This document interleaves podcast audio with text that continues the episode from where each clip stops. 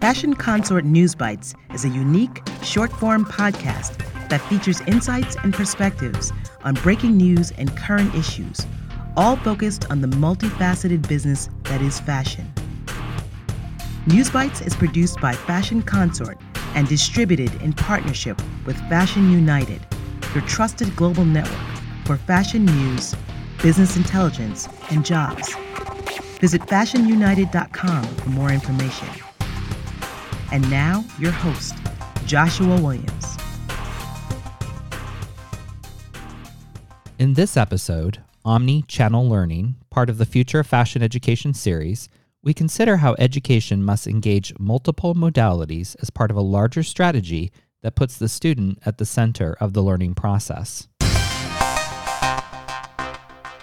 Much like retail has had to evolve to meet the demands of shopping across physical and digital channels, education is also being forced to evolve.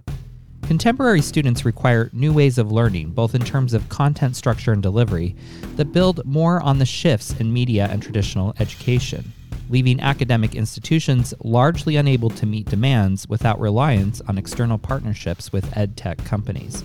The current university model is heavily reliant on an in person, on campus experience. Not only is this how it's been done for more than a century, it also provides institutions with multiplicitous profit centers from cafeterias, dorms, sports events, and more. When the COVID 19 pandemic hit, universities weren't able to bring students on campus, meaning profit was no longer coming from these sources, and in fact had become a liability in the form of empty classrooms and dorms.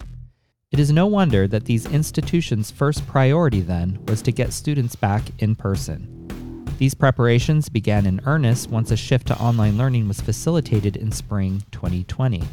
By fall 2021, most universities were back open for business despite the Delta variant. In all of this, the stark contrast was that university development over the past 50 years was largely focused on building new buildings and expanding the campus footprint while the rest of the world was turning more digital. Universities were putting very little thought and budgets into the development of new digital learning technologies, modalities, and support systems, including the purchase of video equipment, recording studios, and even digital pedagogy. This situation is analogous to the retail industry, that up until the beginning of the 21st century was mostly still focused on expanding their store network, leaving online retail as secondary or ancillary to this core business. This ultimately led to what has been termed the retail apocalypse, wherein brands were overstored and underleveraged online. The pandemic all but accelerated the apocalypse for many brands, finally shifting their business to a fully omni channel business model. On site shopping is now more focused on offering a unique or boutique experience, while online is focused on ease, access, and reach. This shift is now happening in higher education, wherein many universities are being reforced to rethink their offering across both physical and digital channels, understanding how they work together and separately. The on site experience will need to become more customized and one on one, while the online experience will be all about ease, access, and even lower costs. Students may choose one or the other, but if what happened in retail holds true for higher education, they will likely want to be able to move fluidly from one modality to the other.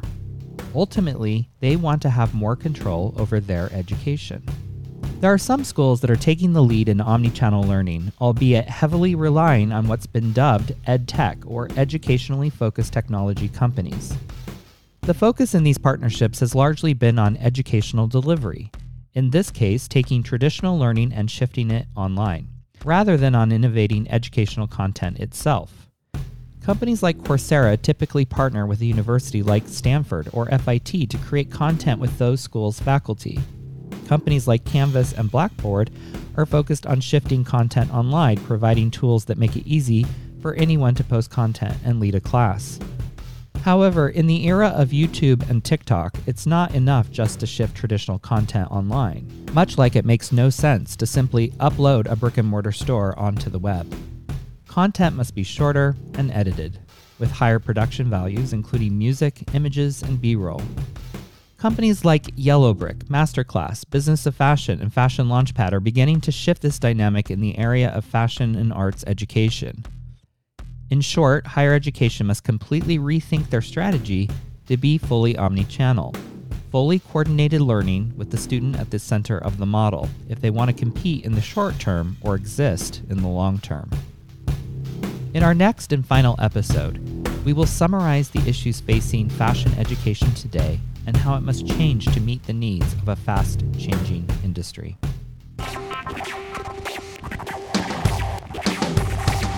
Thank you for listening to this episode of News Bites in partnership with Fashion United, produced by Fashion Consort and hosted by Joshua Williams. Visit fcnewsbites.com for more information. And if you'd like to share a story or participate in News Bites, please use the contact link provided or reach out on Instagram at Fashion Consort Agency. Thank you to our guests, to Phil, aka Corinne, for their voiceover work, and Spencer Powell for our theme music.